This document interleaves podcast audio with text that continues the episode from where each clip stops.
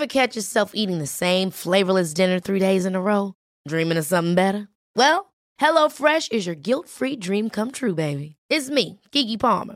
Let's wake up those taste buds with hot, juicy pecan-crusted chicken or garlic butter shrimp scampi. Mm. Hello Fresh. Stop dreaming of all the delicious possibilities and dig in at HelloFresh.com. Let's get this dinner party started.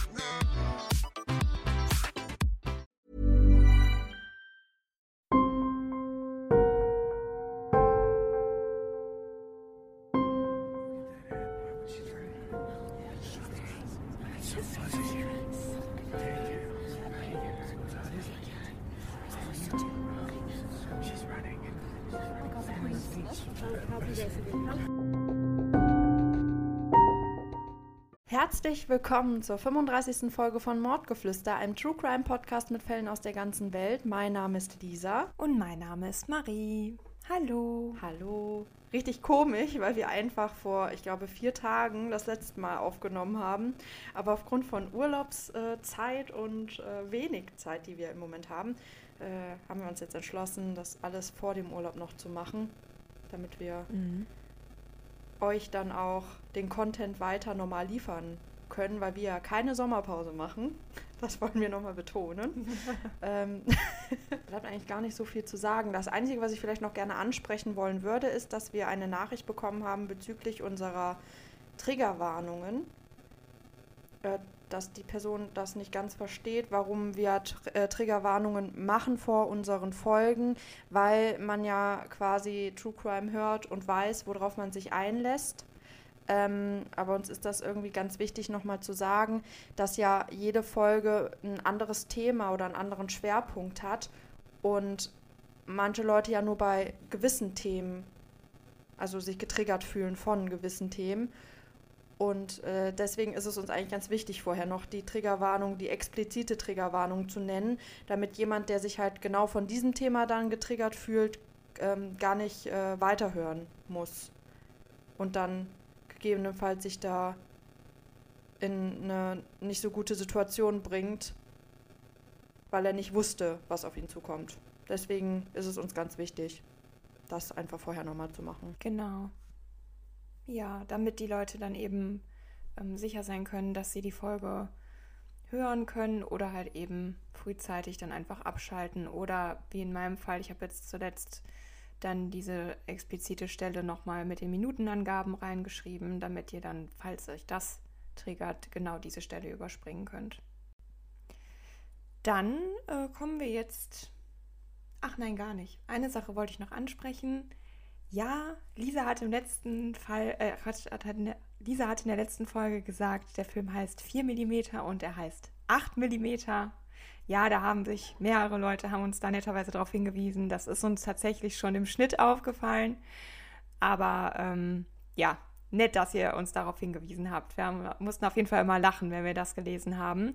Und stimmt, ich wollte noch sagen, ich habe den Film jetzt mittlerweile sogar geguckt. Oh, yes. Und?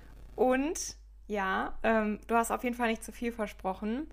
Ähm, ich fand ihn richtig gut, richtig gruselig teilweise. Und äh, der hat auch Stefan gut gefallen. Der kannte den tatsächlich schon, aber der hatte die meist, das meiste davon wieder vergessen. Und es passte tatsächlich sehr, sehr gut zu meiner letzten Folge. Also für alle, die den Film noch nicht kennen oder ihn schon ähm, vor längerer Zeit geguckt haben, guckt euch den gerne nochmal an. Das äh, passt sehr, sehr gut ins in die ganze Thematik rein. Und ich finde Nicolas Cage einfach einen wirklich ähm, hervorragenden Schauspieler. Das muss man echt sagen. Und er spielt da in dem Film auch echt eine ziemlich gute Rolle.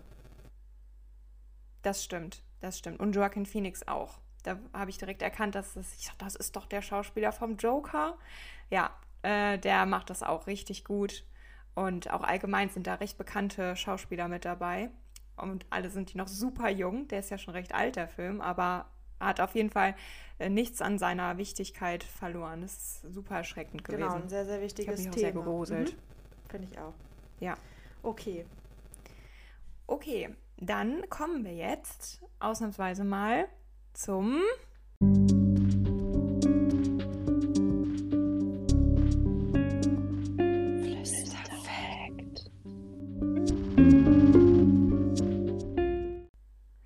Ja, wir machen jetzt mal zur Abwechslung einen Flüsterfakt.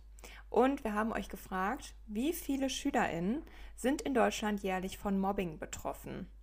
Dazu gab es dann vier Antwortmöglichkeiten. Einmal 850.000, einmal 100.000, einmal 50.000 und einmal 500.000. Und die Mehrheit hat tatsächlich richtig gelegen. Die richtige Antwort ist 500.000 und die Zahl ist so unglaublich hoch. Das fand ich total erschreckend.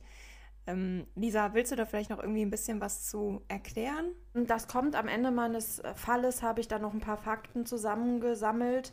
Aber ähm, ich fand es ganz wichtig, dass ähm, einfach die Leute vorab schon mal wissen, wie viele Betroffene es tatsächlich gibt.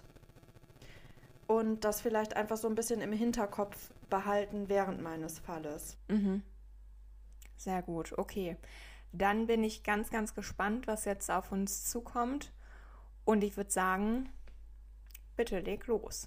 Okay. Ähm, vorab möchte ich noch eine Triggerwarnung aussprechen, auch für diese Folge. Hier geht es nämlich um Mobbing und Suizid.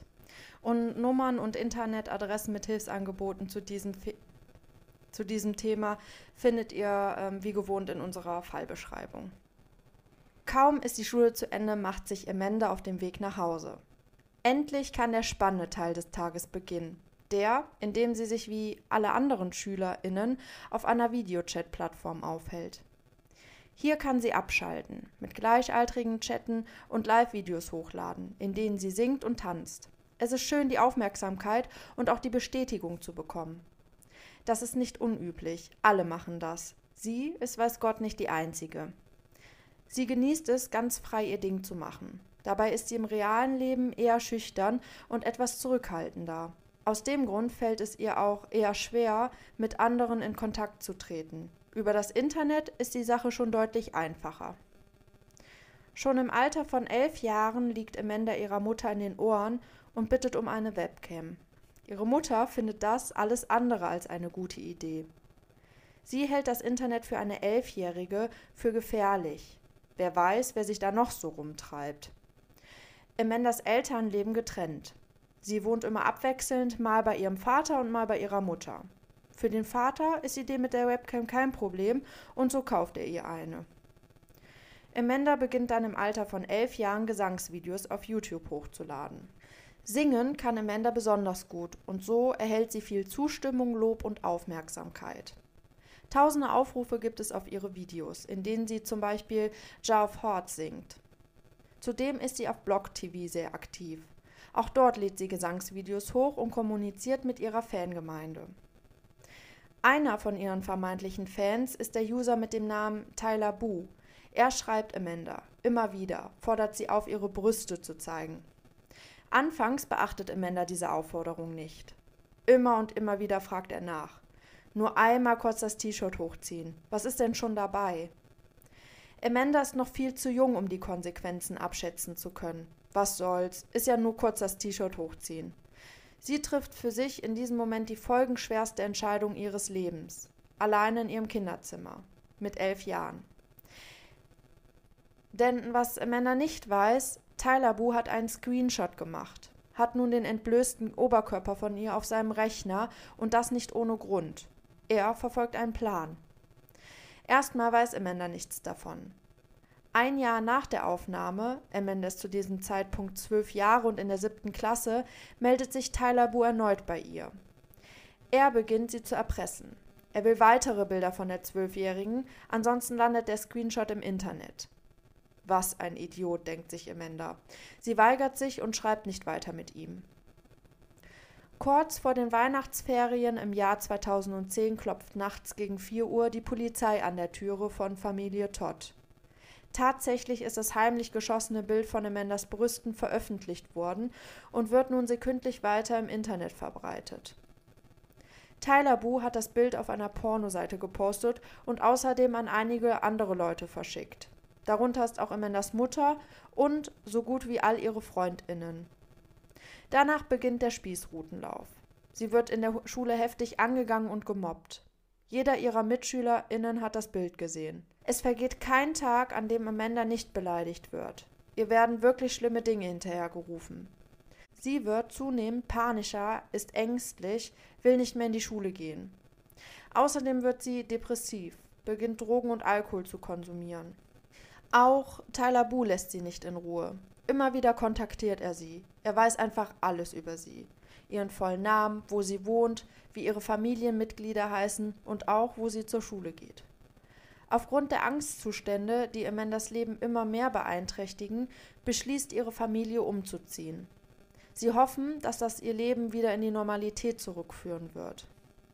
Ein Neuanfang wird sicherlich allen gut tun und die Situation entschärfen. In der neuen Stadt können alle aufatmen. Endlich läuft wieder alles seine geregelten Bahn. Amanda findet neue Freunde, kann sich beruhigen, ihre Angst wird weniger. Sie lebt endlich wieder wie ein normaler Teenager und kann wieder über die üblichen Teenager-Dinge nachdenken und nicht darüber, was ihr Peiniger wohl als nächstes macht. Sie findet wieder Gefallen daran, in die Schule zu gehen. Leider ist das nur von kurzer Dauer. Im Mai 2011 meldet sich Amandas Erpresser erneut, fordert sie wieder auf Nacktbilder zu schicken. Diesmal wendet sie sich sofort an ihre Mutter. Diese kontaktiert dann umgehend die kanadische Polizei. Die Beamtinnen können nicht einschreiten, also bleiben Amanda und auch ihre Familie ratlos zurück. Im Oktober dann erneute Erpressernachrichten. Wieder fordert Tyler Bo Amanda auf, Bilder ihrer Brüste zu machen. Wieder erpresst er sie, das altbekannte Bild in Umlauf zu bringen und an die neuen Freundinnen und Schulkameradinnen zu versenden. Amanda ist langsam von ihrem Peiniger genervt, fordert ihn nun auf, zu ihr zu kommen, um die ganze Situation im Angesicht zu regeln. Darauf geht ihr Erpresser aber nicht ein.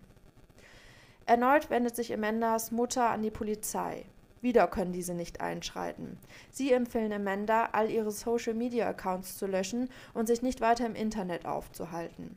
Sie hoffen, dass der Erpresser dadurch sein Interesse an ihr verliert. Leider vergebens. Am 11. November setzt der Peiniger sein Vorhaben in die Tat um und verbreitet über einen Fake-Account bei Facebook erneut das Bild von Amanda. Besonders perfide ist die Tatsache, dass er so tut, als wäre er ein Schüler von Amandas Schule. Er addet all ihre Freundinnen und Schülerinnen der Schule und wartet, bis seine Freundschaftsliste gut gefüllt ist. Dann postet er das Bild von Amanda auf seiner Pinnwand. Es dauert nicht lange, bis das Bild wieder die Runde macht. Wieder muss Amanda die Erfahrung machen, die sie bereits auf ihrer alten Schule erleben musste. Sie wird erneut gemobbt und verhöhnt für das gepostete Bild. Amanda hat das Gefühl, von niemandem mehr gemocht zu werden. In dieser Situation beginnt sie mit einem Mitschüler zu schreiben. Er ist ein wenig älter als sie. Die beiden schreiben kontinuierlich. Irgendwann fragt er Amanda, ob die beiden sich treffen können. Sie fährt zu ihm. Bei diesen Treffen schlafen die Teenager miteinander. Eigentlich hat er eine Freundin. In der Schule wird Amanda nun von der Freundin und 15 weiteren MitschülerInnen massiv angegangen und konfrontiert. Es geht so weit, dass die Freundin des Jungen Amanda schlägt. Sie geht zu Boden. Niemand hilft ihr. Niemand sagt, dass die anderen aufhören sollen. Erst ihr Vater findet sie dort liegend, als er sie nach der Schule abholen will. Amanda fällt in das nächste Loch, wird immer depressiver und schließlich dann auch suizidial. Sie kann das alles nicht noch einmal durchstehen. Wieder alles von vorne. Letztlich versucht sie sich das Leben zu nehmen, trinkt Bleichmittel, Sie kommt in ein Krankenhaus und kann durch das Auspumpen ihres Magens gerettet werden. Sie beginnt nach dem Selbstmordversuch eine stationäre Therapie. Dort werden alle Situationen mit ihr aufgearbeitet. Ihr geht es danach schon sehr viel besser. Die Auszeit tut ihr gut. Aber sie ist auch froh, als sie endlich wieder nach Hause kann. Sie schaut in ihren Facebook-Account und muss unzählige ekelhafte Nachrichten. Sie ist selbst zu blöd, um sich selbst umzubringen. Oder warum hat sie Bleiche getrunken und sich nicht von einem Gebäude gestürzt? Sind nur zwei von den Kommentaren, die auf ihrem Profil zu finden sind. All diese positiven Eindrücke und Verbesserungen, die sie während ihrer Therapie erlangen konnte, sind sofort zunichte gemacht. Erneut driftet das junge Mädchen in die Depression. 2012 entschließt sich die Familie dann erneut umzuziehen, um Amanda die Chance zu geben, sich regenerieren zu können. Amanda hat das Gefühl, ihrem Peiniger nie entfliehen zu können. Immer und immer wieder kontaktiert er nicht nur sie, sondern sämtliche MitschülerInnen und FreundInnen der damals 14-Jährigen. Wieder mal postet er nach einer Weile das Bild und wieder können all ihre Bekannten ihre Brüste sehen. Systematisch macht ihr Peiniger Amanda das Leben zur Hölle. Immer wenn Amanda neu anfängt, beginnt die Misere erneut. Sie hat das Gefühl, nie wieder ein normales Leben führen zu können. Ihre Angstzustände werden immer massiver.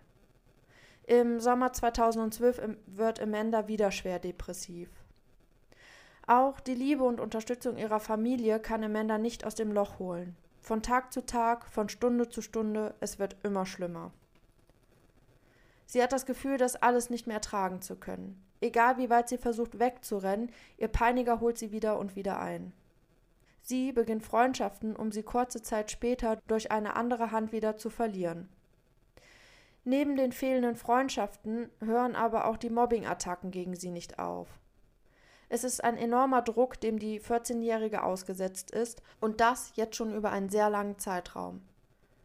Zwar ist sie in therapeutischer Behandlung und nimmt auch Antidepressiva ein, doch besser wird ihr mentaler Zustand nicht.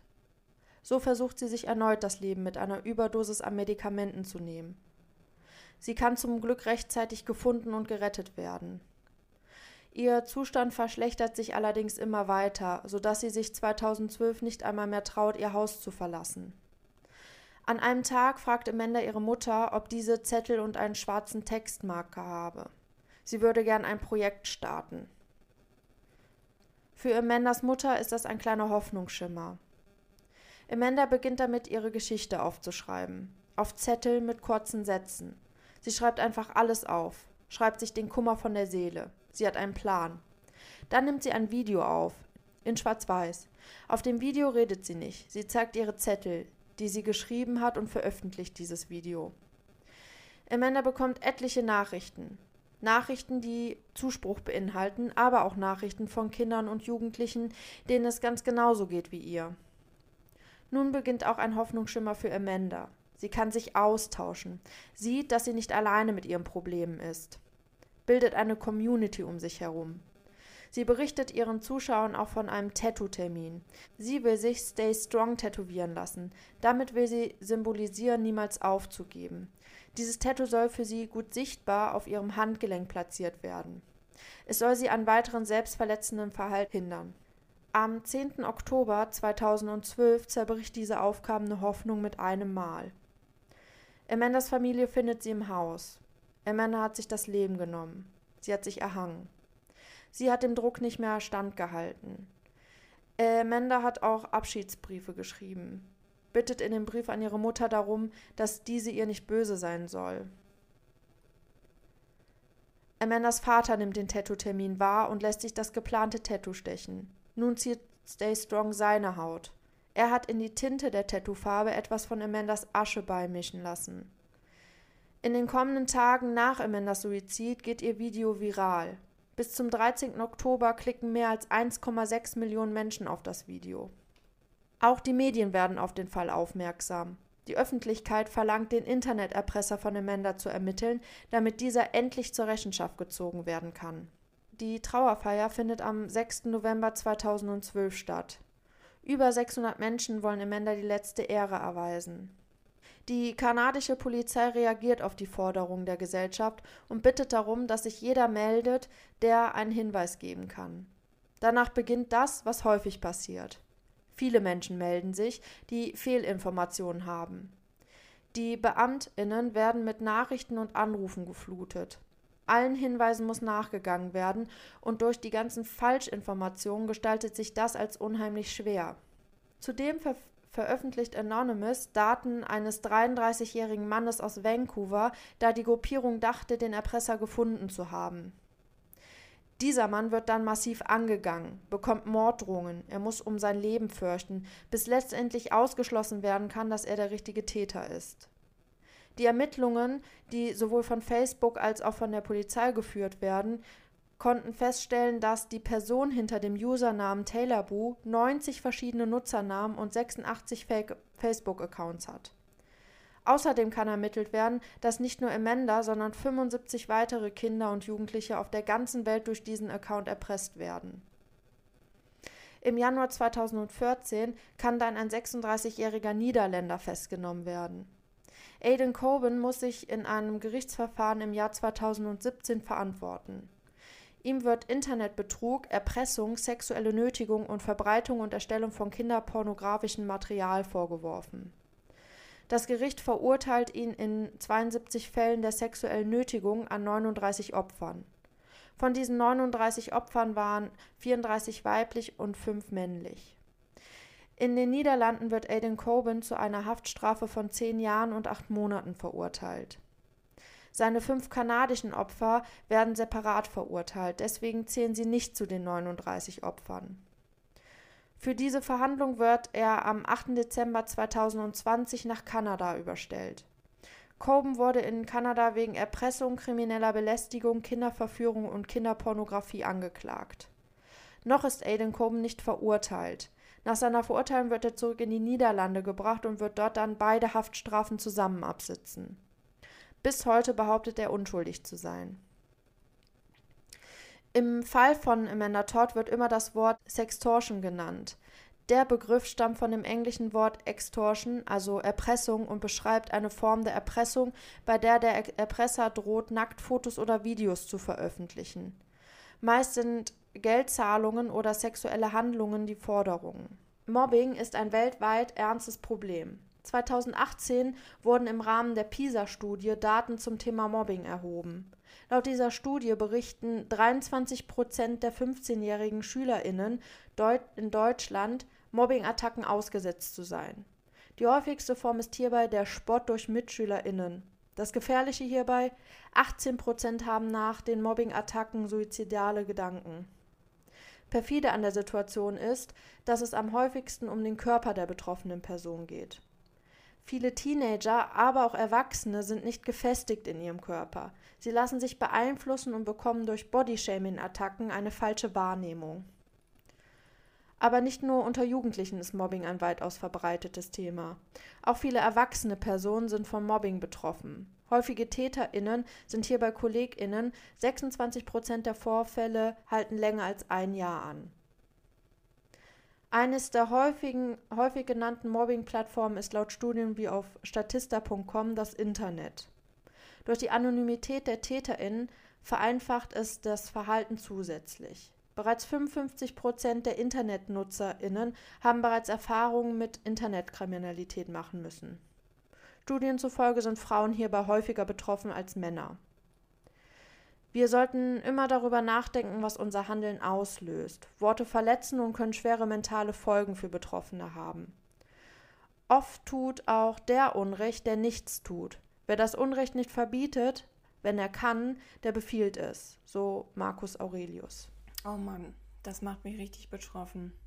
Ich habe die ganze Zeit mitgefiebert und habe gehofft, dass die Amanda doch noch ja, das Leben führt, was ihr eigentlich ähm, Zustand und ähm, oder zu, ja, doch Zustand und dass sie doch es schafft, diese massive, diese massiven ähm, Mobbing-Attacken irgendwie für sich zu verarbeiten und da wieder rauszufinden.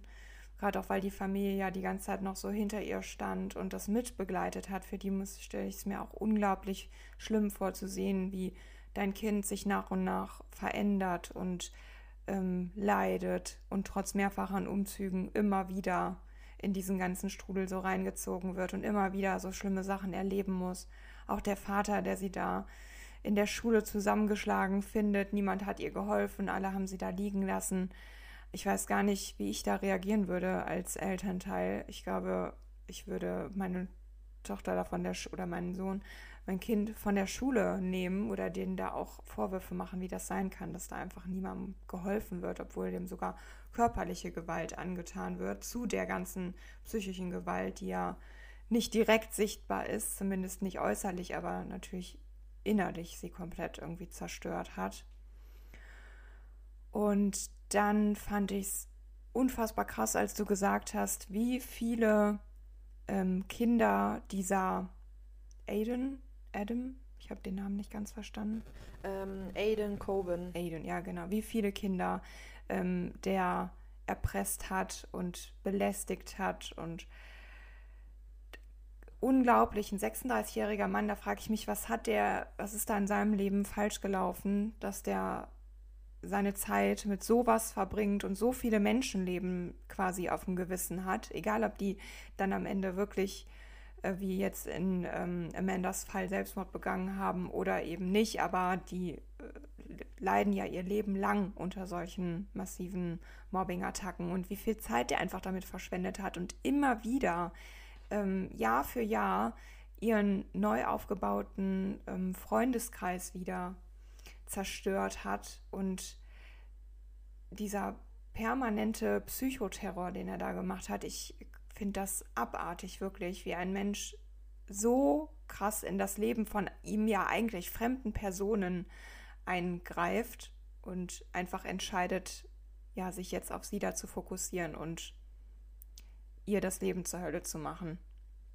Die ist ja jeden Tag zur Schule gegangen mit dem Gedanken, dass jetzt wieder neue ähm, Anfeindungen kommen. Wenn sie nachmittags aus der Schule kamen, sich vor den Computer gesetzt haben, dann war da wieder tausend Nachrichten und Anfeindungen. Dann diese schrecklichen ähm, Kommentare, als sie aus der Klinik wieder kam, dann direkt zu lesen. Du hast gerade so ein bisschen Mut gefasst, bist gerade irgendwie, da hattest gerade das Gefühl, okay, ich kann das schaffen, ich bin das wert, das zu schaffen mein Leben ist auch was wert und dann direkt wieder solche Kommentare zu lesen, von wegen du schaffst es, du bist zu blöd, dich selbst umzubringen oder so. Also, bah, da wird mir richtig schlecht, wenn ich darüber nachdenke, wie abgrundtief schrecklich manche Menschen sind und die auch wirklich nicht über ihr Handeln, glaube ich, nachdenken. Also klar, diese Anonymität im Internet ist einfach ein Riesenproblem bei dem Ganzen noch.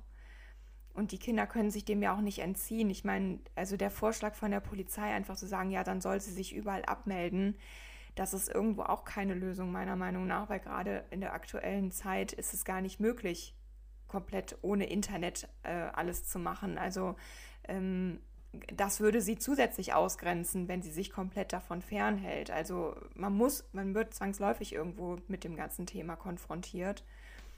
Und einfach auch wegzuschauen. Da fand ich, finde ich ganz, ganz schlimm, dass die Familie mehrfach versucht hat, sich Hilfe zu suchen und dann jedes Mal abgewiesen wurde und gesagt wurde, man kann nichts machen. Meiner Meinung nach ist das einfach auch nicht richtig. Und ja, also das sind so viele Punkte, die ich kann mich, kann mich wahrscheinlich zehn und dreiviertel Stunde äh, darüber auslassen, wie schrecklich ich das finde. Und was ich ganz, ganz ähm, also dieses Video, das würde ich mir unbedingt mal angucken. Weißt du, ob das noch zu finden ist, wo, wo sie das mit den. Ich habe es leider nicht gefunden, aber tatsächlich ist das ja auch einer der bekanntesten Mobbing-Fälle, ähm, weil wahrscheinlich sagt dir das Video auch was. Also mir hat es auch auf jeden Fall sofort was gesagt. Mhm. Ähm, ja, mir auch. Da darauf auch viele andere Videos basieren. Also sie hatte da mhm. diesen Plan und hat sich da auch eine unheimliche Community aufgebaut. Was richtig schlimm ist, ist, dass selbst nach ihrem Suizid diese ekelhaften Nachrichten nicht aufgehört haben. Also da haben, da sind noch weiter so schlimme Kommentare auf ihren Plattformen aufgetreten, von wegen, ja, endlich hat sie es geschafft, bla bla bla. Und also das fand ich, abartig. das fand ich noch, das fand ich, also das, das fand ich auch wirklich richtig schlimm. Also. Zumal das ja auch ganz viele lesen, die selbst auch betroffen sind weil die ja genau auch dann eben ihr Zuspruch gegeben haben und die sich dann austauschen konnten, die ganzen Betroffenen untereinander, was ja eigentlich super schön ist. Aber wenn dann genau diese schon gefährdeten ähm, Mädchen und Jungen und Kinder allgemein und Jugendlichen ähm, in dieser schwierigen Zeit der Pubertät, die ja nun mal einfach für niemanden einfach ist, ähm, dann auch noch lesen, wie dann über den Tod dieses jungen Mädchens gesprochen wird, finde ich, boah, ach, das ist echt verachtenswert, wie manche Menschen, also was manche Menschen sich da rausnehmen. Dann fand ich es noch richtig schlimm, dass der arme Mann, dieser 33-Jährige, da zu Unrecht beschuldigt wurde. Der hat ja auch jetzt ähm, ja, einen Spießrutenlauf mitgemacht, der hat Morddrohungen bekommen und konnte überhaupt nichts dafür. Das geht natürlich auch gar nicht. Ne? Also ich finde, wenn sowas veröffentlicht ist, dann muss das sowas von nied- und nagelfest sein. Man kann nicht einfach jemanden zu Unrecht beschuldigen. Das ist wie mit einer ähm, jemandem zu Unrecht vorwerfen, irgendwie ähm, von jemandem sexuell missbraucht worden zu sein oder sowas in der Richtung. Ähm, zum einen ist das super schlimm, weil dann den Frauen nicht mehr geglaubt wird, die wirklich sexuell missbraucht wurden und andererseits genauso dieser Mensch einfach diesen Stempel nie mehr ähm, wegbekommt und einfach immer damit in Verbindung gebracht wird. Und abschließend wollte ich noch sagen, dass ich super, super rührend fand, dass der Papa sich ähm, den Spruch noch hat tätowieren lassen. Da war ich schon den Tränen nahe fast. Und ähm, ja, ich kann eigentlich nur hoffen, dass das irgendwie jetzt die Menschen nochmal wachrüttelt und nochmal, man kann nicht oft genug darauf hinweisen, wie schlimm das einfach ist und wie schlimm diese Wörter auch verletzen können und dieser Psychoterror, was das für innerliche Narben bei den Menschen hinterlässt. Äh, sehe ich ganz genauso. Ja. Ich weiß nicht, hast du schon mal ähm, Erfahrung mit Mobbing machen müssen? Ja, auch, also äh, einmal in der Schule auch tatsächlich. Das ging aber nicht besonders lange und ich hatte zum Glück auch ähm, Freundinnen, die mir beigestanden haben quasi und äh, dann mit auf meiner Seite war. Also ich war halt ähm, eher so eine Streberin, ziemlich still, ähm, hatte ja eine Brille, viele Pickel, Zahnspange und ähm, ja so eine Lisa Plenske, sage ich immer. Und ähm, ja, da kamen schon einige Kommentare und auch gemeine Sachen, die halt gesagt wurde, gerade dann, als dann die Pubertät anfing, eben mit den Pickeln und man hat es erstmal seine Periode bekommen und dann verändert sich der Körper eben, ne? dickerer, also breitere Hüften irgendwie, mehr Po und dann war, ach, ich weiß auch nicht, also was ich mir da auch so anhören musste, das war schon echt sehr, sehr verletzend. Das hat mich auch sehr gekränkt, weil ich sowieso schon so schüchtern und ähm, ja, mit mir selber natürlich auch irgendwie nicht so zufrieden war und unsicher, genau, unsicher war ich vor allem. Und das hat das jetzt natürlich nochmal genau bestärkt. Und ähm, ansonsten habe ich nur mitbekommen, dass ähm, noch ein Mädchen gemobbt wurde bei uns.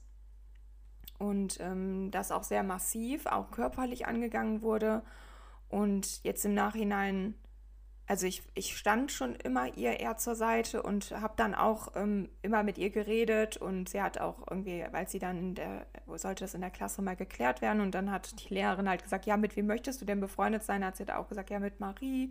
Und ähm, aber trotz allem habe ich, glaube ich, damals auch nicht genug gemacht. Ne? Also ich bin dann nicht direkt da, dazwischen gegangen und habe gesagt, so jetzt ist hier aber mal Schluss, hört auf, weil ich einfach viel zu unsicher war und selber so viele eigene Probleme quasi hatte. Aber jetzt, also sollte das jetzt nochmal passieren, würde ich ganz, ganz anders handeln. Ne? Also im Nachhinein tut mir das auch richtig leid. Und du? Ähm, also während meiner Schulzeit tatsächlich gar nicht. Ähm, aber ich habe es natürlich mitbekommen, wie andere leider gemobbt wurden. Aber ich war auch immer eher die Person, die dann den Opfern beigestanden hat. Weil ich noch nie gut mit unfairem Verhalten umgehen konnte. Also ich war immer eher die neutrale Person. Ich hab, hatte aber auch, also ich hatte weder dann, ich war so auch die neutrale Person dann auch so im Freundeskreis. Aber das bin ich heute auch noch. Ich halte mich eigentlich auch immer so Diskussionen und Streitereien zwischen anderen. Also wenn so Gruppenbildung ist, halte ich mich eigentlich immer da raus und versuche halt quasi so die Mitte zu finden und keinen Stress mit beiden Gruppen irgendwie zu haben. Was ich aber, also ich, dafür habe ich auf jeden Fall mit Bodyshaming schon ein Riesenthema gehabt.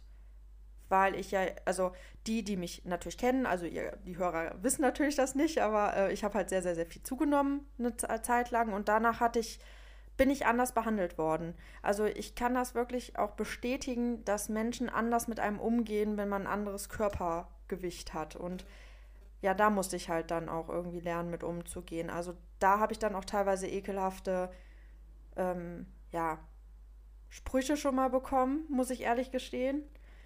Und äh, das wird jetzt auch wieder besser und das finde ich halt auch richtig irgendwie komisch. Ich habe jetzt auch gedacht, wir hatten jetzt hier Kirmes im äh, Dorf am Wochenende und das ist jetzt die erste Zeit gewesen, nachdem ich jetzt auch wieder sehr, sehr viel abgenommen habe. Und dann hast du es halt auch so gesehen. Leute, die, als ich kräftig war, gar nicht mit mir geredet haben, kamen jetzt auf einmal wieder auf mich zu, wo ich so dachte, weißt jetzt brauchst du auch eigentlich gar nicht mehr kommen. Aber ähm, das, das ist so, also Leute sollten so viel häufiger darüber nachdenken, was halt Worte echt anrichten können. Und gerade auch ähm, so wenn man halt in so einem Teenageralter ist, man ist noch nicht gefestigt mit sich selber, man, man kann da irgendwie noch nicht so richtig ja, gegen vorgehen oder gegen angehen. Leute sollten da viel häufiger echt drüber nachdenken, ob das jetzt wirklich notwendig ist, dass man jemanden da mit einer Gruppe zum Beispiel angeht oder mobbt. Ob man jetzt wirklich den, den blöden Spruch bringen muss oder ob man es sich einfach sein lassen kann. Man, man, was man denkt, das kann man niemandem verbieten, aber muss man es halt echt aussprechen, muss man echt einer Person irgendwie ein schlechtes Gefühl geben. Ich verstehe es halt nie. Ich habe es auch nie verstanden. Ich habe auch nie verstanden, wenn irgendwie, und das hat, das, das wird bei dir ja auch so gewesen sein, dass schon mal so ein Nacktbild rumgegangen ist. Ich glaube, das hat jeder schon mal irgendwie ähm, miterlebt, was das für ein Riesen, was da immer für ein Riesenfass aufgemacht worden ist. Ich habe es irgendwie nicht verstanden. Ja, haha, äh, ist ein Bild rumgegangen, aber mm, man sollte halt immer auch darüber nachdenken, was wäre, wenn man selber in dieser Situation stecken würde. Und dann war ich eigentlich auch immer für die Betroffenen dann auch mega froh, wenn es halt dann abgeklungen ist. Und das ist halt dann auch so eine, das ist halt echt schwierig, weil viele ja dann auch mit dieser Person, wo die dieses Bild hinschicken, einfach, die haben Vertrauen dahin, die werden dann vielleicht überredet und dann wird dieses Vertrauen einfach gebrochen und dieses Bild einfach weitergeschickt. Und ich, ich also ich konnte es nie nachvollziehen. Von mir gab es natürlich nie so ein Bild, okay, aber ähm, ich habe nie verstanden, warum das immer so ein Aufruhr ist und warum man nicht einfach aufhören kann, weil es doch für diese Person so unangenehm ist, wenn die dann in der Schule sitzt und weiß, jeder hat dieses Nacktbild gesehen und so. Naja, aber ich glaube, dass wir da nur was verändern können, wenn jeder an sich selber arbeitet und halt einfach mal darüber nachdenkt, ähm, vielleicht anstatt immer böse Wörter zu sagen oder blöde Sachen, sondern vielleicht auch mal gute Sachen sagt. Weil selbst wir kriegen das ja jetzt mit, äh, auch gerade diese Anonymität des Internets. Ich meine, wir haben jetzt schon häufiger darüber geredet, auch mit diesen blöden Hate-Kommentaren, aber es ist doch viel schöner, Leuten halt irgendwie zu sagen, hey, das, was du gemacht hast, mhm. ist richtig cool, anstatt immer nur negative Sachen zu machen, weil man, ich, ich glaube auch selber wirklich daran, wenn man immer nur negative Sachen kommuniziert, dann wird man doch auch negativ irgendwie kommuniziert doch einfach mal positive Sachen. Sagt doch einfach mal den Leuten, die ihr cool findet oder wenn ihr durch die Stadt geht und ihr seht ein Mädel mit einem coolen Kleid, dann äh, lässert vielleicht nicht äh, darüber, was dann vielleicht äh, nicht so schön an ihr ist, sondern geht einfach hin und sagt, ey, das Kleid, was du anhast, ist mega cool. Und ich glaube halt auch, wie es in den Wald hineinschreit, so schreit es auch wieder raus. Also seid einfach mal alle ein bisschen lieber zueinander. Ja, das hast du schön zusammengefasst. Das kann ich nur bestätigen. Das macht so viel aus und das verschönert einem so sehr den Tag. Und ich finde auch, die positiven Sachen müssen mal gesagt werden. Oftmals denkt man sich das, aber spricht es nicht aus. Und auf der anderen Seite, wenn ich dann schon mal Komplimente bekommen habe, habe ich mich danach so viel besser gefühlt und bin hoch erhobenen mhm. Hauptes meines Weges gegangen und habe gedacht, ach, was ist das heute für ein schöner Tag? Und beschert euch doch einfach ja. mal gegenseitig schöne Tage und muntert die Leute mal ein bisschen auf und sagt denen, wenn ihr Sachen an denen schön findet oder mögt oder wenn es auch wenn es coole Charaktereigenschaften sind oder sagen, hör mal, finde ich, hast du gerade richtig gut gemacht und Ne? Also anstatt mhm. immer nur rumzunörgeln und rumzumeckern und immer nur irgendwie das, die Äußerlichkeiten ähm, ja, herabzuwürdigen und sowas. Also schenkt euch allen mal ein bisschen mehr Liebe. Und äh, hier Woman Empowerment, ne? Ich finde es halt auch irgendwie cool, wenn man so Frauen auch ein bisschen pusht. Und ich habe da am Samstag ganz lange mit unserer lieben Vivi drüber gesprochen, die ihr ja auch noch alle kennt. Ähm, und wir haben so darüber gesprochen, dass äh, eben genau über dieses Thema, dass man viel zu selten mal positive Sachen sagt. Und sie hat mir dann erzählt, dass sie zuletzt irgendwie, sie war in der Stadt unterwegs und dann ist ihr ein Mädchen entgegengekommen und sie meinte, das war wie, als wenn die von so einem Heiligenschein umgeben wäre. Sie war einfach, die, sie meinte einfach, das war halt einfach ein, das war einfach ein, die meinte, sie, sie konnte gar nicht weggucken, so toll sah diese Frau aus. Und dann ist sie hingegangen und hat ihr halt gesagt, pass mal auf, ich wollte dir halt voll gerne sagen, dass du mega schön heute aussiehst. Ne? Und dann hat dieses Mädchen wohl gesagt, oh, danke, sie wäre jetzt gerade auf dem Weg zum, zu einem Date und sie wäre so unzufrieden eben gewesen und hätte irgendwie das Gefühl, dass sie also, dass sie nicht alles aus sich rausgeholt hätte und äh, dass ihr das jetzt gerade so viel Aufwind gibt und dass sie sich halt dadurch jetzt gerade so viel besser fühlt und sowas. Und Vivi meinte dann, dadurch, dass die sich dann so gefreut hat, hat das der Vivi auch ein unheimlich schönes Gefühl gegeben, weil sie dann so gedacht hat, war krass, äh, jetzt konnte die ihr halt so ein positives Gefühl geben und zwar für sie so ein schönes positives Gefühl und hat dann gesagt, dass sie das viel häufiger machen möchte, weil sie gesagt hat, ja guck mal, dieses Mädchen ist jetzt zu ihrem Date gefahren und hat vorher so ein Kompliment bekommen und das ist doch dann auch, dann fühlt sie sich doch auch einfach besser. Es macht ja auch irgendwas mit einem Selbstbewusstsein dann, ne? Und äh, ja. deswegen, ich glaube, ich glaube, man kann das nur bessern, wenn jeder da ein bisschen an sich selber arbeitet und einfach guckt, dass man ja vielleicht seinen Kindern das später auch mit auf den Weg gibt, weil ich glaube, gerade im Kinder- und Jugendalter, ähm, ja, das, das kann besonders hässlich werden. Und das ist besonders mhm. prägend für den, ja, für das, das weitere, für den weiteren Lebensweg. Und ich glaube, wenn wir halt unsere Kinder schon so erziehen,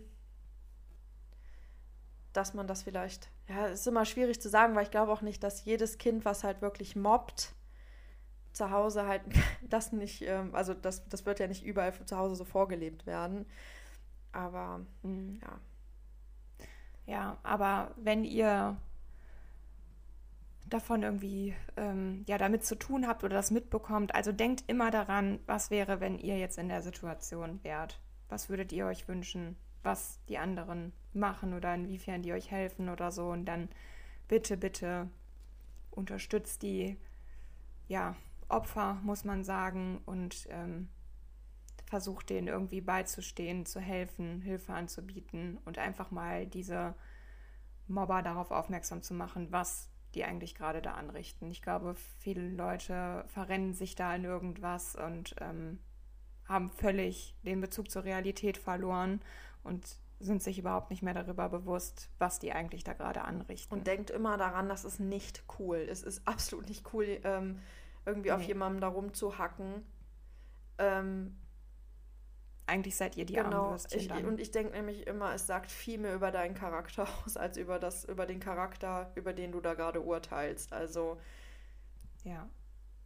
Es, also vielleicht, also es wird keiner sagen, boah, ist der cool, weil der jetzt da auf jemanden rumgehackt hat. Lisa, was war denn deine Quelle? Also tatsächlich erstmal möchte ich sagen, dass äh, sich mehrere ähm, HörerInnen diesen Fall gewünscht haben. Also ähm, schickt uns immer wieder eure Vorschläge. Äh, vielleicht, also wir, wir, kriegen etliche. Also es, äh, wir können natürlich nicht jeden Fall machen, aber wie ihr jetzt seht, es bringt auch was. Und ähm, ja, also ich habe zum einen das ähm, YouTube-Video von Becky-K mir angeguckt. Das fand ich ziemlich gut recherchiert. Und ansonsten, ähm, ja, einige Internetartikel ähm, und Einträge. Und ähm, ich habe auch versucht, das Video zu finden, aber du findest leider nur noch Ausschnitte. Also falls ihr das Video finden solltet, dann schickt, schickt uns gerne den Link. Ich habe es leider nicht finden können.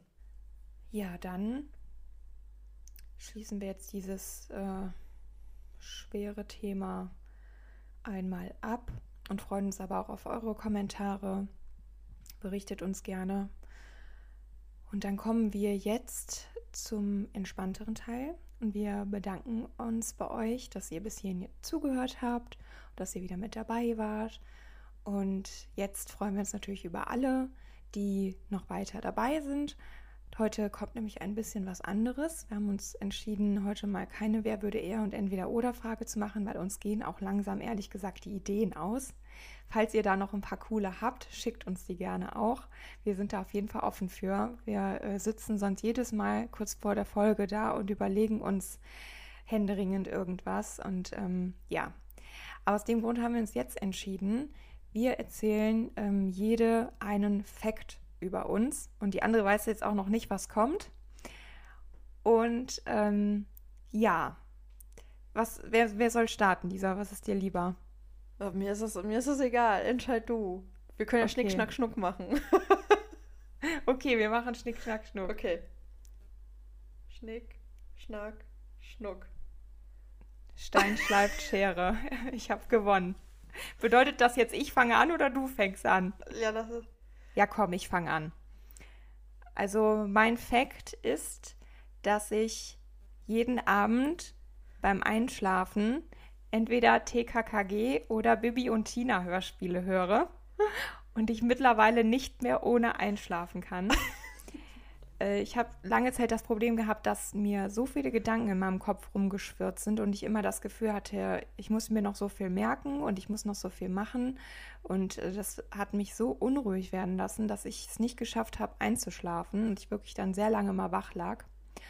Und irgendwann, ja, bin ich dann auf die Idee gekommen, doch mal wie früher mir Bibi und Tina Hörspiele ähm, anzuhören.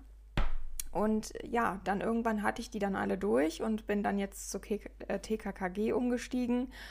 Und ähm, mein Freund kann mittlerweile auch schon nicht mehr ohne einschlafen. Das ist schon übergeschwappt. Also das darf man echt keinem, äh, keinem erzählen. Aber ja, das ist ein äh, Fakt über mich. Aber ich finde, TKKG hat ja auch irgendwie so einen Hang zum True Crime. Ja, das stimmt. Ein bisschen schon. Also ich habe auch schon mit äh, drei Fragezeichen angefangen, aber das finde ich noch zu spannend. Da kann ich nicht bei einschlafen. Da will ich immer zuhören. Ja, ja verstehe ich. Das ist äh, witzig, weil äh, der Fakt, also einer unserer Hörer, den ich kenne, er wird sich wahrscheinlich jetzt auch angesprochen fühlen. der äh, hat das früher zum, ich weiß gar nicht, ob er das heute noch macht, aber früher hat er es gemacht. Und wir haben immer so ähm, Pärchenabende gemacht. Wir waren auch zusammen in einer Schützengruppe. Und dann haben wir meistens über Schützenfest dann bei ihm geschlafen und da mussten wir dann auch immer hören. und wir haben immer darauf hingefiebert, dass es Klack macht und die Kassette zu Ende ist, weil wir konnten nicht einschlafen. Aber dann hat er sie ganz schnell umgedreht und mussten wir weiterhören, wenn er dann noch nicht eingeschlafen war. Aber irgendwie war es auch schön. Was hat sich irgendwie dann angefühlt wie die Kindheit auch, ne? Da hat man ja auch immer was gehört. Mm. Ja. Okay, dann kommt jetzt äh, meine Offenbarung. Also, wenn ich höre immer Musik. ich weiß nicht, ob es ein bisschen unangenehm ist, das zu erzählen, aber egal. Äh, wenn ich höre. Wir sind hier unter uns, Lisa, kein wir Ding. Wir haben keine Hörer, die. nein, nein. Ähm, Nur wir zwei. Selbst du weißt das nicht. Okay. Ähm, also, wenn, ich höre beim Duschen Musik und dann stelle ich mir immer vor, dass ich, dass ich gerade ein Konzert habe.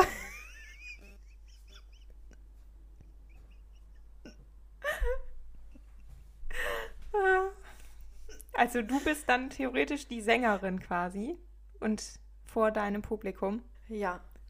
Und dann, dann genau, mit meiner Musik dann. Und das, das gleiche mache ich übrigens auch, wenn ich Bahn fahre und äh, Kopfhörer drin habe. Dann stelle ich mir auch immer vor, Singst du dann auch in der Bahn laut mit? Nein. Okay. Ich bewege auch nicht meine Lippen, aber in ah. meinem Kopf. Ah. In meinem Kopf ist da ein richtig, ist da so eine kleine okay. Konzertsituation. Also ist das auch ein großes Publikum dann oder eher so was Kleines?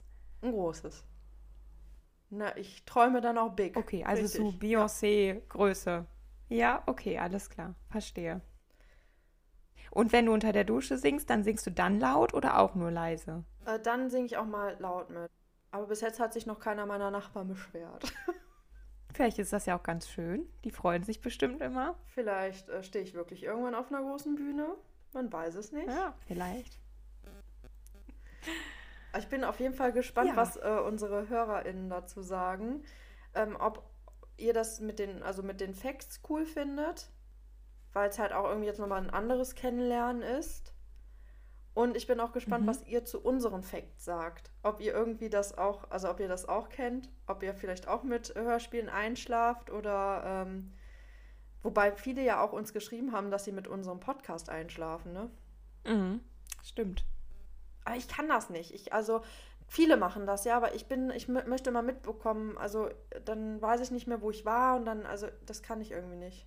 Ja, ich könnte das höchstens dann mit alten Folgen von einem Podcast machen, die Gehör, ich vielleicht ja, schon gehört genau. habe. Dann, dann ist okay, aber neue Folgen, die will ich auf jeden Fall mal hören. Von daher, ja. Wir wurden auch verlinkt auf einem äh, Video jetzt zuletzt. Da war ein Mädchen, die hat sich fertig gemacht mit äh, True Crime Stimmt. und äh, da konnten wir uns auf jeden Fall wiederfinden, weil das, das mache ich auch. Ich auch, bei allem Möglichen, beim Arbeiten, mhm. beim Putzen, beim Einkaufen. Ich bin schon durchs Aldi gelaufen und habe dabei gehört, wie gerade irgendjemand umgebracht ja. wurde und habe dabei die Nudelpackung aus dem Regal genommen und so. Und äh, ja, von daher, ja, auch beim Fertigmachen immer. Ein Special Fact übrigens, ein Special Fact, ich höre ja Podcasts tatsächlich immer beim Ausreiten und dadurch bin ich überhaupt auf Podcasts gekommen, weil ich habe angefangen mit Hörbüchern, weil ich sehr viel und sehr lange auch ausreite und dann irgendwie so dachte, ja, guckst du mal, was du da so finden kannst. Und habe dann angefangen, ähm, Hörbücher über YouTube zu hören, weil ich da noch nicht so den Plan hatte, wo man das überhaupt hören kann. Das ist ja jetzt auch schon zwei Jahre, drei Jahre her. Und ähm, das hat aber immer unfassbar viel Datenvolumen gefressen. Dann habe ich immer gedacht, boah, jetzt guckst du mal, was ist das hier eigentlich für eine Apple App hier, Podcasts, was ist das? Und dann bin, ich da drauf gekommen und habe dann einfach mal Krimi eingegeben und dann wurde mir halt relativ schnell dann auch Mordlust angezeigt. Und ich glaube, da hatte Mordlust die ersten 20 Folgen hochgeladen oder so. Da bin ich auf die aufmerksam geworden. Mhm. Ja, und so hat das dann angefangen. Und eigentlich war das ja auch wegführend jetzt, dass wir hier überhaupt Das sitzen. stimmt. Ne, weil also hätte ich beim Ausreiten das niemals äh, gefunden, dann würden wir wahrscheinlich heute ja. hier gar nicht sitzen. Und ich finde es immer cool, wenn äh, Leute uns schreiben, dass sie das auch beim Reiten hören. Weil wir sind ja hier auch so eine kleine Riders-Community und so.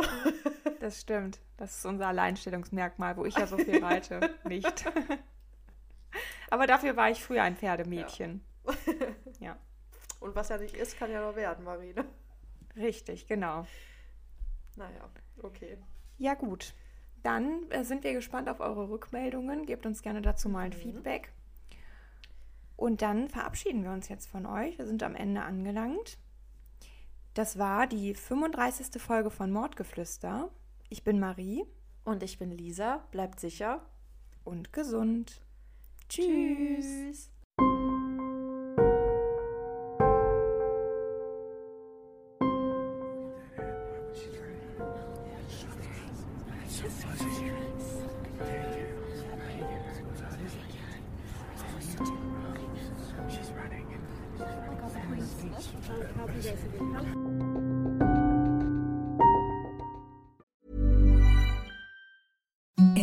The softest sheets you've ever felt. Now imagine them getting even softer over time. That's what you'll feel with Bowl and Branch's organic cotton sheets. In a recent customer survey, 96% replied that Bowl and Branch sheets get softer with every wash. Start getting your best night's sleep in these sheets that get softer and softer for years to come. Try their sheets with a 30-night guarantee. Plus, get 15% off your first order at bowlandbranch.com. Code BUTTERY. Exclusions apply. See site for details.